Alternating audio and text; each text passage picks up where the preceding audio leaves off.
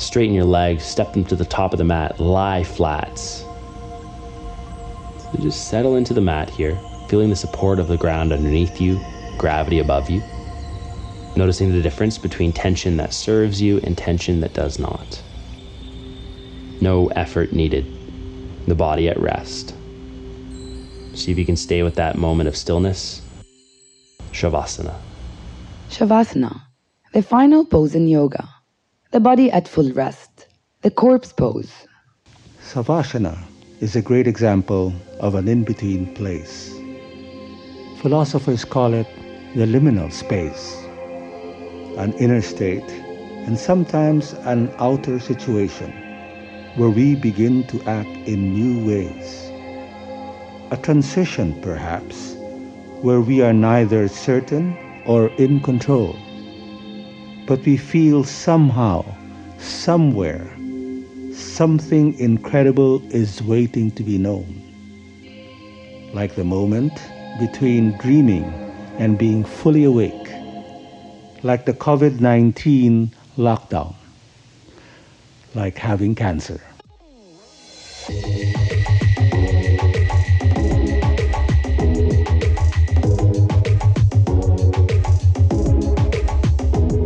Welcome to episode 3 of Celebrating Adversity, a podcast for people living with cancer. Episode 3 is a joyful conversation with two friends from Toronto. Jonathan Fair, yoga instructor and co founder of Fair Yoga, and Soo Young Chun, Chief Compliance Officer at Bayfair, co founder and chair of the nonprofit Key Education Project, and a part time yoga and fitness coach. Maybe we can start off by just letting each other know how we met. Jonathan, do you want to go ahead or? sure. So, Sue and I actually met right back when I first started teaching yoga full time. I started to offer a few classes for free at the Toronto Music Garden down by Queen's Quay. And one of the people that showed up was this very feisty woman who I was surprised kept coming back every week. And from that, we started to hang out a bit more and we started taking a few Instagram photos from time to time. And so that was kind of an interesting, just a weird blending of virtual world and real world. And of course, at the beginning, I was like, oh, you know, like she'll come to a few classes and then like I'll probably never see her again. But that was four years ago. And we still hang out, oh, I'd say a, a fair amount, actually. Yeah, it's so strange. That's how we first connected. It was on Instagram. Julianne, how did you get to meet both of them? Well, I lived at Liberty Village. I went to a yoga studio and they were my favorites. when Clark moved to uh, Canada, I went with him to the same studio, yoga studio, and I left the area and Clark stayed. Yeah, I was very reluctant at first. But it was my first time to really go to a, a yoga class. It was just intimidating seeing everyone down on the mat. But then what I liked about working with Jonathan, your, your yoga was all about uh, making people laugh. But what I remember most about yoga with Sue was her 108 salutations. I was talking about the 108 sun salutations. Let's say every, you know, every five minutes or every set, Sue would read uh, a letter from some of the Nicaraguans that her NGO was supporting. And that combination of moving uh, with your body and being focused inside and then listening to how our yoga was uh, somehow being a part of what was happening in Nicaragua with supporting young people and discover new things about themselves. You know, for me, that was a prayer. And I didn't know that 108 salutations were was really a yoga prayer. But for me, I felt like it was a prayer. And it was such a it was such a fantastic moment to actually bring together my body moving, my mind into something that I enjoy. It's, it drew out my feelings, you know. And with uh, Jonathan, I remember when we were climbing, and he, he talked about breathing.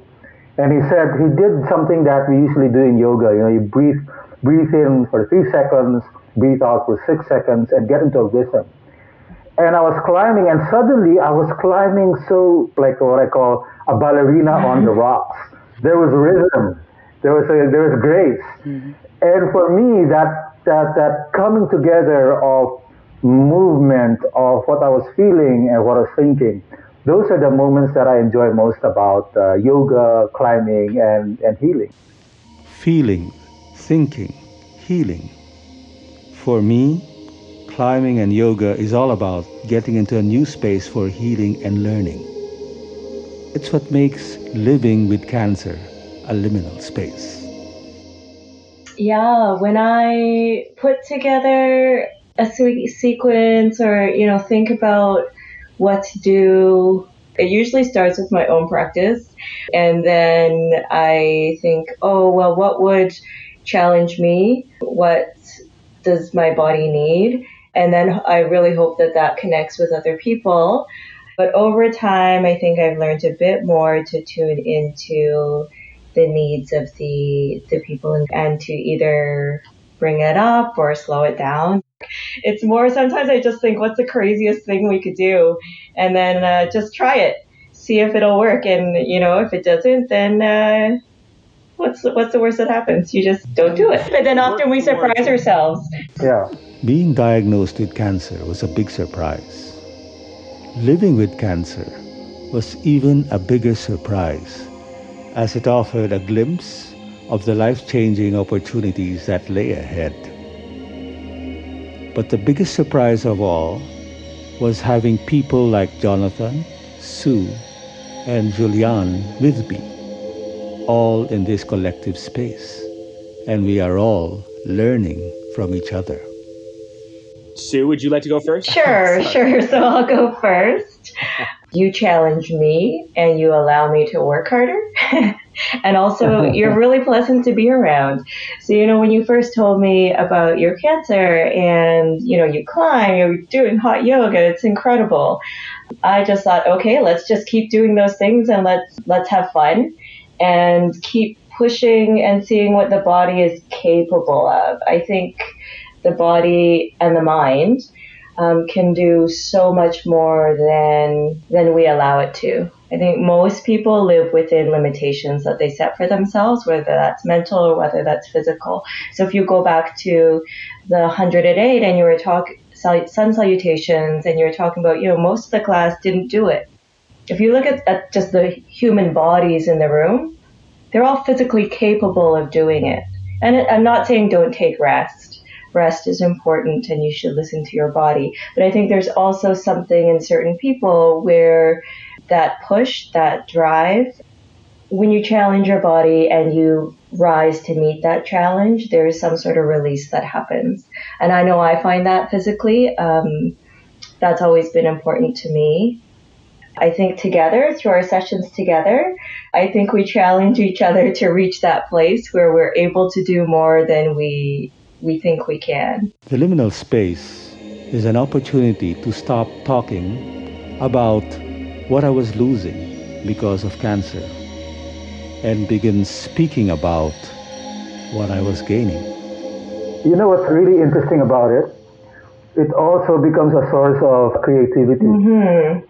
It's those conversations in between climbing that I also learn a lot. In fact, the, uh, the whole idea of the podcast, and I wasn't really quite sure about how it would shape like, but then in between our climbing and and yoga, I'd ask you questions and you know, and slowly the idea of uh, the podcast began mm-hmm. to become sharper and more crystal clear, and you know, it became less of a you know commercial venture as something more like how can I reach out to other people who might have similar stories.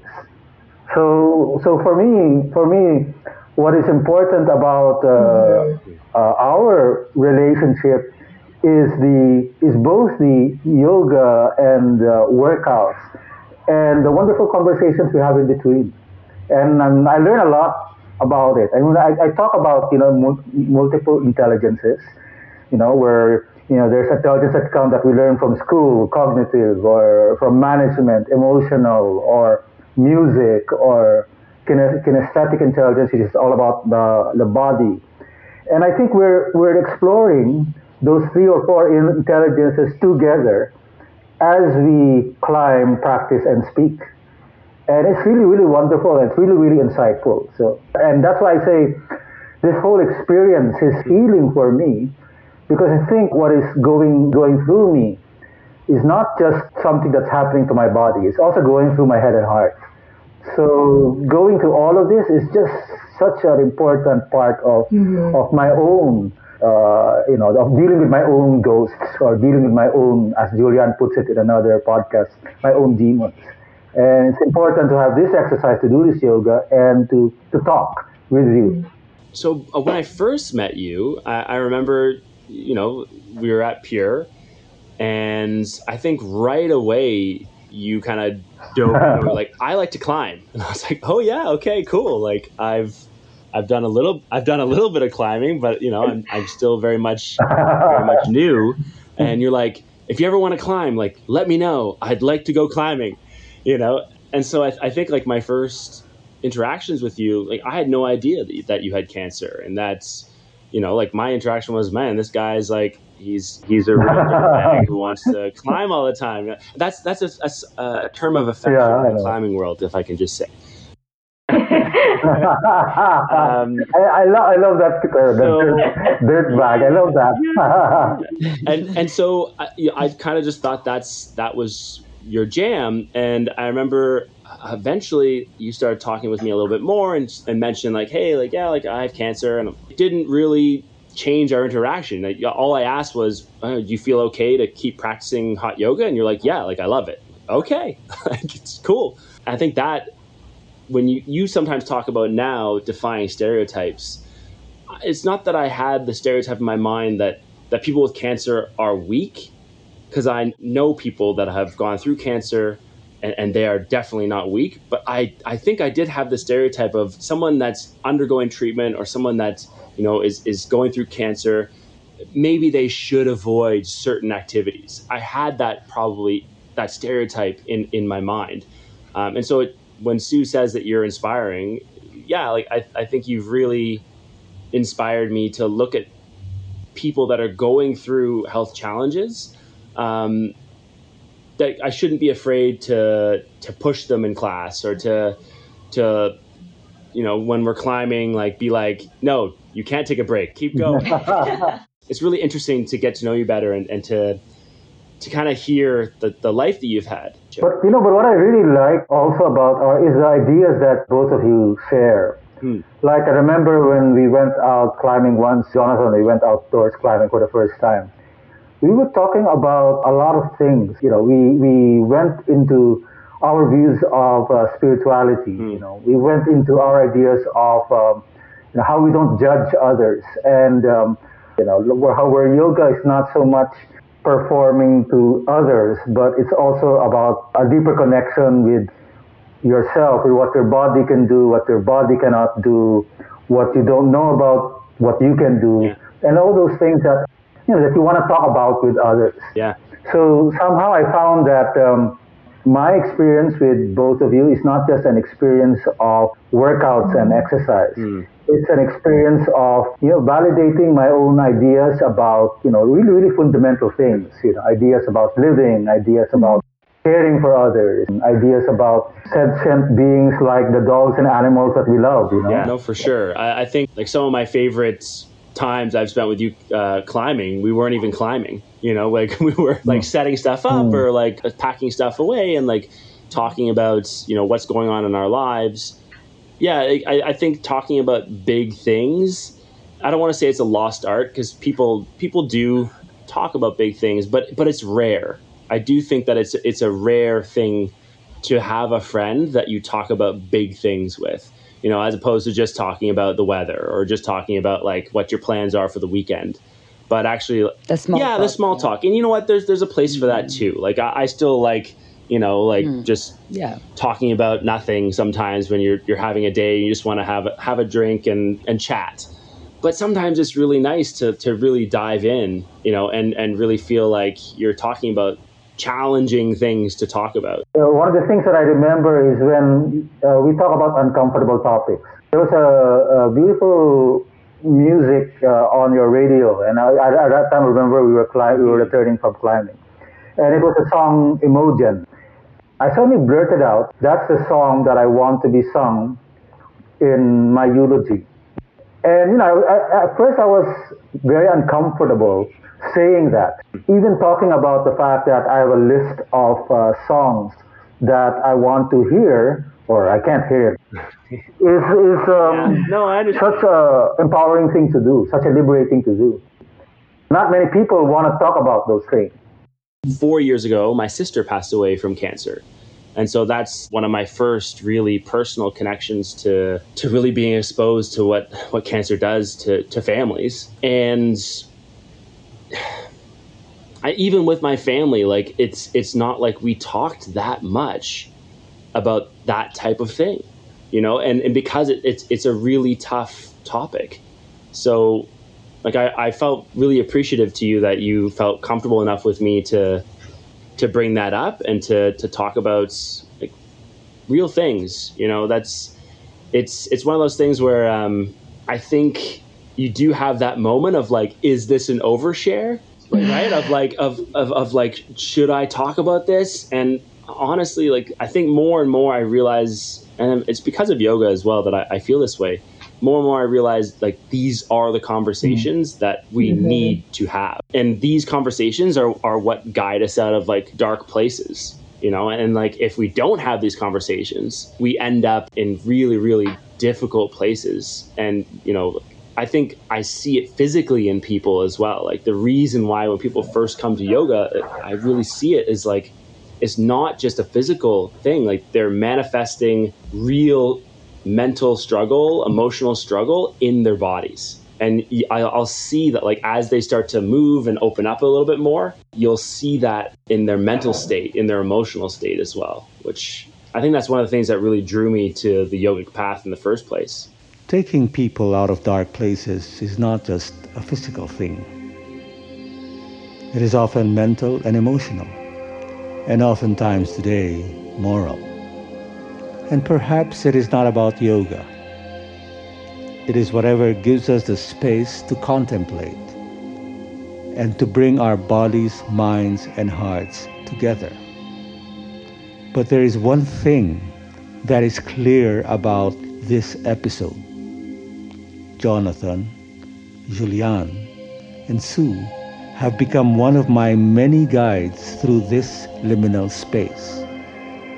What makes this process interesting and exciting is searching and finding one's own guide or guides, which might be a friend, a colleague, or a teacher. If you're coming back, keep the stillness in your body, bring the awareness back.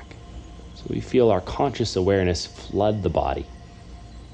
Really noticing those big differences and subtle differences that the practice has made apparent. And start to lengthen each inhale, each exhale, bringing prana back to the body here. Not just air, but energy. As you lengthen your breath here, you may feel an energizing sensation, grounding sensation spread through the length of your spine, your arms, your legs. Follow that sensation, begin to move your fingers, move your toes. Turn your head side to side. You can inhale, find a stretch here, reaching the arms back behind you, legs out in front of you, stretch tall. And exhale to soften into the mat. One more time. Inhale to stretch it out. And carefully bend your knees, bring the soles of the feet to the floor. This time rolling to left side body. Push into the right palm. And come all the way up into a seated position. Sit cross legged or kneeling. Rest the palms face up or face down and close the eyes. Notice what might have shifted and changed for you over the course of our practice today. Place the left hand over the heart, right hand over the belly. Inhale to fill all the way up. Take up some space. Hold the breath in at the top. Take an extra sip of air. Open your mouth, sigh it out. Place your palms in prayer at heart center, thumbs rest into the sternum. Revisit your intention.